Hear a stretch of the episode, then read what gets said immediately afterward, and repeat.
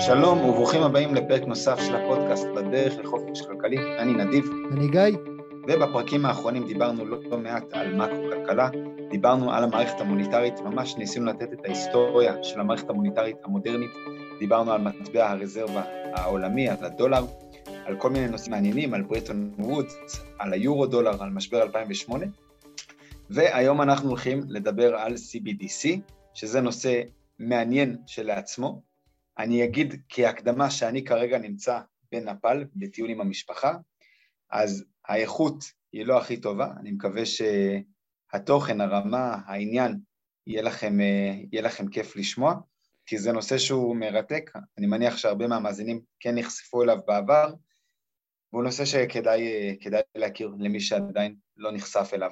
אז גיא, CBDC, Central Bank Digital Currency, מה זה לעזאזל ולמה אנחנו מקדישים פרק שלם בפודקאסט שלנו לנושא הזה? כן, אז CBDC, אני, אני רוצה לטעון שהוא הכסף של העתיד. יש כאלה ש, שיתווכחו איתי, שיחלקו עליי, אבל אין ספק שיכול להיות שזה הכסף של העתיד. מדובר פה על כסף דיגיטלי, כלומר לא על שטרות פיזיים, אלא על כסף דיגיטלי לחלוטין, שנמצא ב, בשליטה ומונפק על ידי מדינה ריבונית. אה, בנקים, בנקים מרכזיים למעשה ברחבי העולם, אה, יחד עם מדינות, התחילו להסתכל על האפשרות של לייצר מטבע קריפטוגרפי מדיני, בעצם ריבוני, התחילו להסתכל על זה פחות או יותר מ-2008, 2009, אה, באמת מתי ש, שה, שהביטקוין התחיל לתפוס תאוצה גם כן, והרעיון פה הוא בעצם ש... המטבע, כמו שאנחנו מכירים אותו, אה, שקל, דולר, יורו, כל המטבעות האלה, אה, אנחנו מבינים היום שהעולם הולך ומתרחק ממזומן, שהעולם הופך להיות יותר ויותר דיגיטלי, והרעיון פה זה בעצם שהשליטה והאחסון של הכסף הזה לא יהיה יותר לא בשטרות פיזיים אצל אנשים בקצה ולא אצל בנקים מסחריים, אלא שכל החשבונות ישבו אצל הבנק המרכזי, לך נדיב ולכל אחד מהמאזינים שלנו יהיה חשבון משלו, לא בלאומי, לא בבנק הפועלים, אלא בבנק המרכזי, בבנק ישראל, ובנק ישראל בצורה כזאת יכול לקבל הרבה מאוד מידע על כלל אזרחי ישראל. אני לא נוגע כרגע בשאלה האם המידע הזה הוא מידע שמי, כלומר הם יודעים ממש מי ביצע איזה פעולה ברמה אינדיבידואלית, אבל זה בהחלט מידע שהוא נשמר, וזה מאפשר הרבה דברים מעניינים שנדבר עליהם בפרק הזה. כן, אני לא בטוח שמערכת של CBDC אומרת בהכרח שאין בנקים מסחריים, אני בטוח שאם מישהו רוצה לקבל הלוואה, הוא יבוא לבנק מסחרי בשביל לקבל את ההלוואה, ולא לבנק המרכזי, אבל בהחלט יהיה פה יותר מעורבות של המדינה, וכמובן שכשיש מעורבות של המדינה, תמיד יש לזה יתרונות וחסרונות.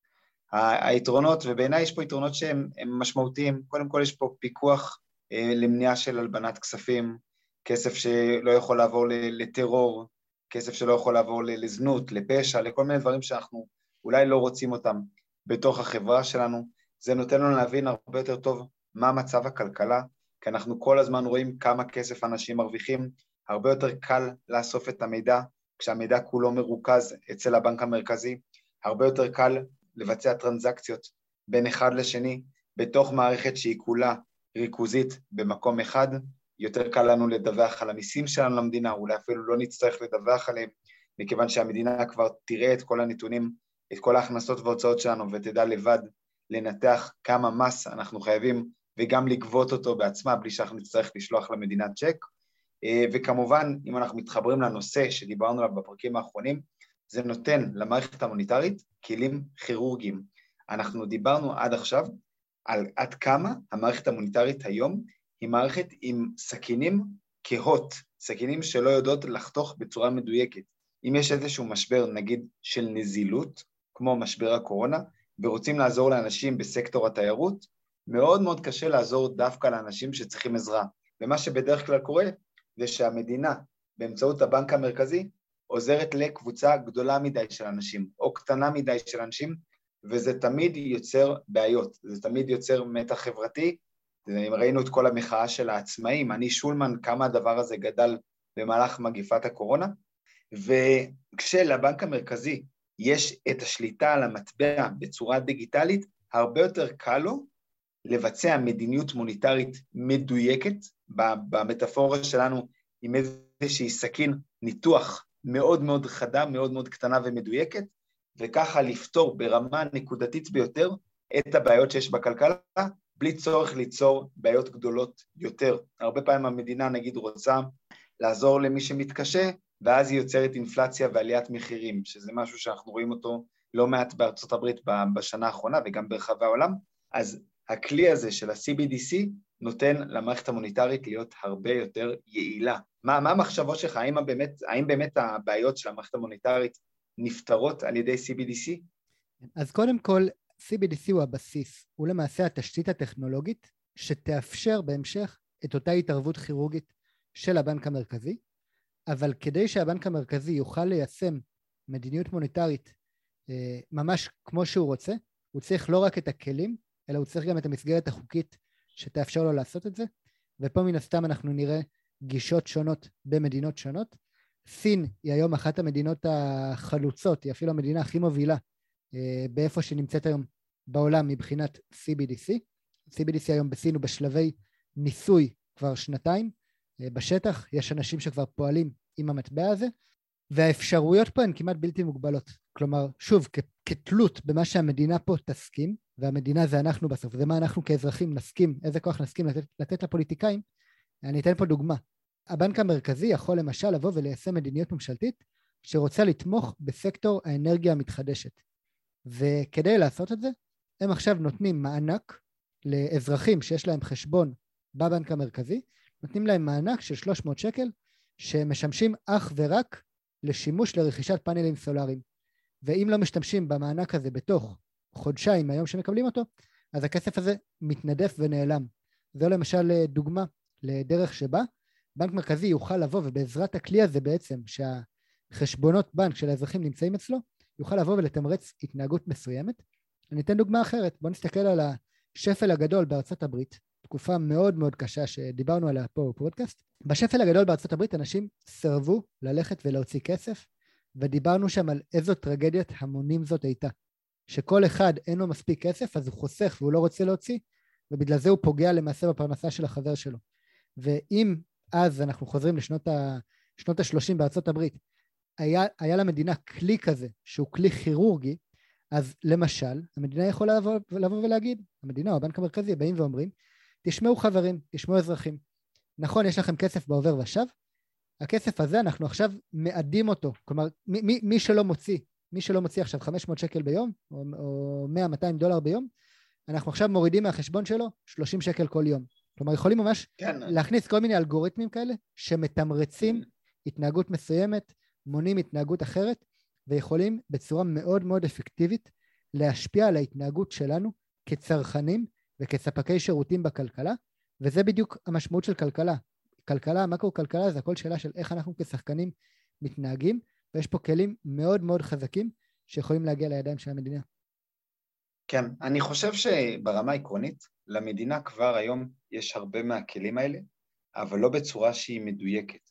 המדינה יכולה להגיד, אתה מקודם נתת דוגמה על סקטור האנרגיה המתחדשת, היום המדינה אה, רוצה לעזור לזוגות צעירים לרכוש דירה, והמדינה באמת מסבסדת להם רכישת דירה על, על חשבון שאר האזרחים. זה משהו שהם כבר עושים היום, ודיברת על, על השפל הגדול, שהם יכולים, אה, יכולים באמת לקחת מאנשים מסוימים את הכסף שלהם מעובר ושב, אם הם לא יצאו וישתמשו בכסף הזה בתוך הכלכלה, המדינה או הבנק המרכזי שולט בריבית ברמה מסוימת, בריבית בטח של הטווח הקצר, זאת אומרת אם הריבית היא אפסית אז ממילא אני עושה משהו שהוא יחסית דומה, אבל הכלי פה המרכזי, מה שהופך להיות מעניין בעיניי, הוא רמת הדיוק, שאני יכול להגדיר שלגיא יש משהו אחד ולנדיב יש משהו אחר.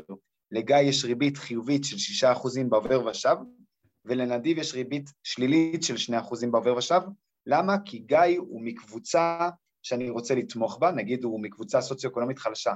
בוא נגיד הוא, הוא בא מרקע אפרו-אמריקאי, בוא נגיד שהיינו בארצות הברית, אז הוא בא מרקע אפרו-אמריקאי, או משפחה אפרו-אמריקאית, ואנחנו רוצים לעזור להם כי היה קיפוח לאורך הדורות, ונדיב, נגיד, לצורך הדוגמה פה באה משפחה אמריקאית לבנה, אז אנחנו רוצים טיפה לאזן, אז אנחנו מורידים אותו כלפי מטה. זה כלים שיכולים להיות. בעיניי אני קצת תופס את זה כמו איזשהו, אה, איזשהו פאפט שואו, כאילו איזשהו בובות על חוט, שהבנק המרכזי יכול להתחיל להפעיל אותן, לעשות כל מה שהוא רוצה. עכשיו, אם הבנק המרכזי היה מלא באנשים ישרים, חכמים וצדיקים ומושלמים, שהם פועלים בצורה אלגוריתמית, פשוטה, של להגדיל את היצע הכסף מתי שצריך ולצמצם מתי שצריך, הרי גם לי, גם לי, נכון, טוב לי שעסקים לא ייסגרו בקורונה, עסקים טובים, אני לא מדבר על עסקים שהיו צריכים להיסגר במילא, אבל אם יש עסק שהוא בית מלון מוצלח ב- בירושלים, ועכשיו הגיעה מגפה של פעם במאה שנה, נכון לי שהמדינה תעזור לאותו בית מלון לעבור את השנים הקשות. לא יודע אם בצורה של הלוואה או בצורה אחרת, זה בסדר שהדברים יקרו ככה, אבל הבעיה היא כשגוף שמחליט את הדברים האלה, מחליט משיקולים שהם לא שיקולים עיוורים, הם שיקולים שיכולים בקלות להיות פוליטיים. נתת מקודם את הדוגמה של סין, שעד כמה שאני אוהב את המניות שלי בעליבאבא, אני לא הייתי רוצה להיות אזרח של סין, ואגב, אני גרתי בסין שנה, כי בסין אין ערך של זכויות אזרח, הדבר הזה כמעט לא קיים שם. מה שמעניין זה הטוב של הכלל. ובמקום כזה, מן הסתם שהממשלה שתשתמש ב-CBDC לא תשתמש בו באמת בצורה הוגנת, אלא כמה שהמדינה תופסת כטובת הכלל, שאגב, טובת הכלל יכולה להיות הטובה של המפלגה הקומוניסטית הסינית.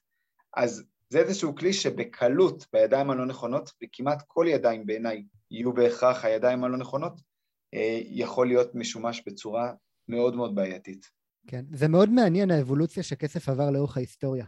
כי דיברנו על זה שבעבר כסף היה באמת משהו שהוא נולד בין אנשים, ובוא נגיד בתקופה שבה השתמשו במטבעות זהב בתור כסף, אז כשהמדינה רצתה לבוא ו- ולגייס מיסים ובעצם לקחת חלק מה- מההון של התושבים, היא הייתה צריכה לשלוח אנשים, והם היו הולכים ל- ל- לכפרים, לאותם אנשים, ואוספים את המטילי זהב, או אוספים אה, חיטה, או לא יודע מה הם היו אוספים.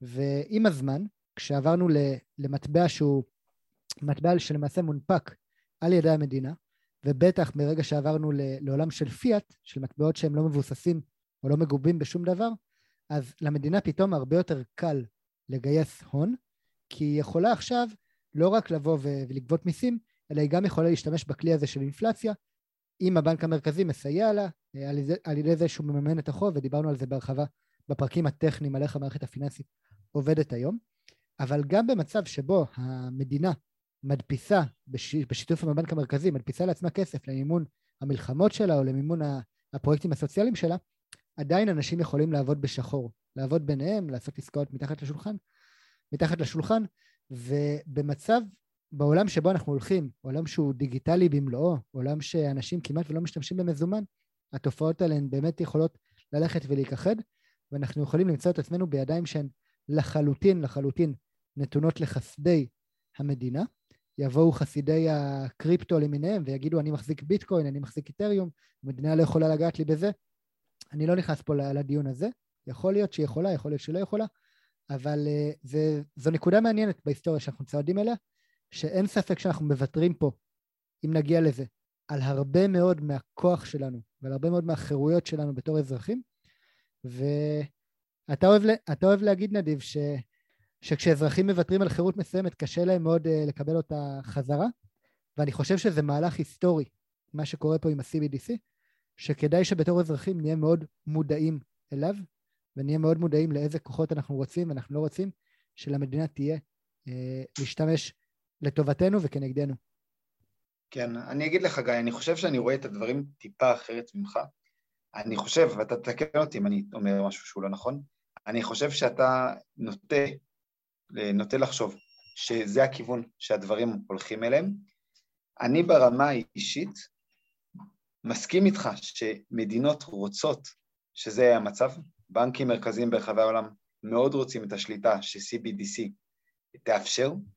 בעיניי, לפחות במצב כפי שהוא היום, המערכת הקריפטו כבר קיימת כמעט 20 שנה, ואנחנו לא רואים מדינות דמוקרטיות משמעותיות מתקדמות באמת לעבר CBDC, גם לא לעבר Universal Basic Income, זה הרעיון שדיברו עליו הרבה לפני כמה שנים, והיום הרבה פחות, שאגב Universal Basic Income, אה, הכנסה אוניברסלית בסיסית, זה רעיון שיושב בבסיסו של אה, CBDC, והחשש המרכזי שלי הוא שבעיתות משבר, המדינה בקריאה פטריוטית תקרא לאזרחים שלה לאמץ את ה-CBDC כדי לתמוך באיזשהו מהלך, באיזשה, בגלל איזשהו משבר, בגלל איזה משהו שצריך לעשות, יכול להיות שהיא תיתן אה, בשיטת הסלאמי, מה שנקרא, תיתן אה, פינוקים, בהתחלה המערכת תהיה באמת מאוד אה, שקופה ודמוקרטית ויפה והכול, ולאט לאט באמת חירויות גם יילקחו, ומי שיישאר בחוץ ימצא את עצמו שהכסף שלו הוא לא חוקי.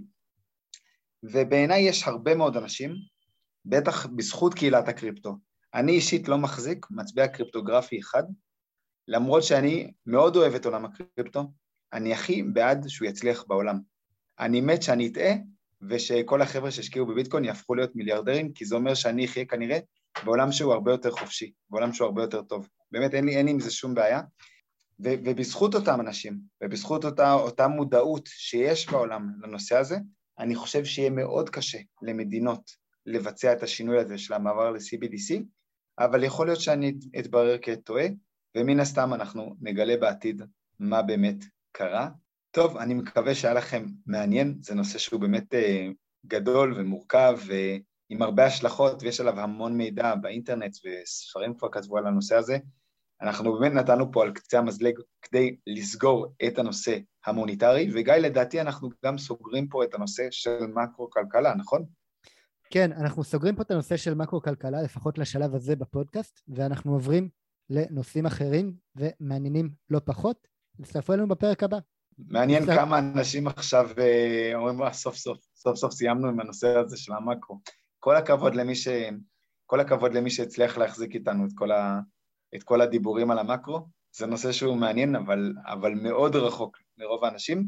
אני חושב, גיא, שאולי נכון לנו לעשות פרק אחד של סיכום מקרו, וקצת לדבר על כיצד אנחנו משקיעים בהתאם לתחזיות המקרו-כלכליות שאנחנו חושבים שהן הכי סבירות. אז אולי נעשה עוד פרק אחד כזה, ואז באמת נקפל את המקרו לתקופה. טוב, תודה שהאזנתם לפרק נוסף של הפודקאסט בדרך לחופש כלכלי. אתם מוזמנים לעקוב אחרינו בדף הפייסבוק, לשאול שאלות, להעיר הערות.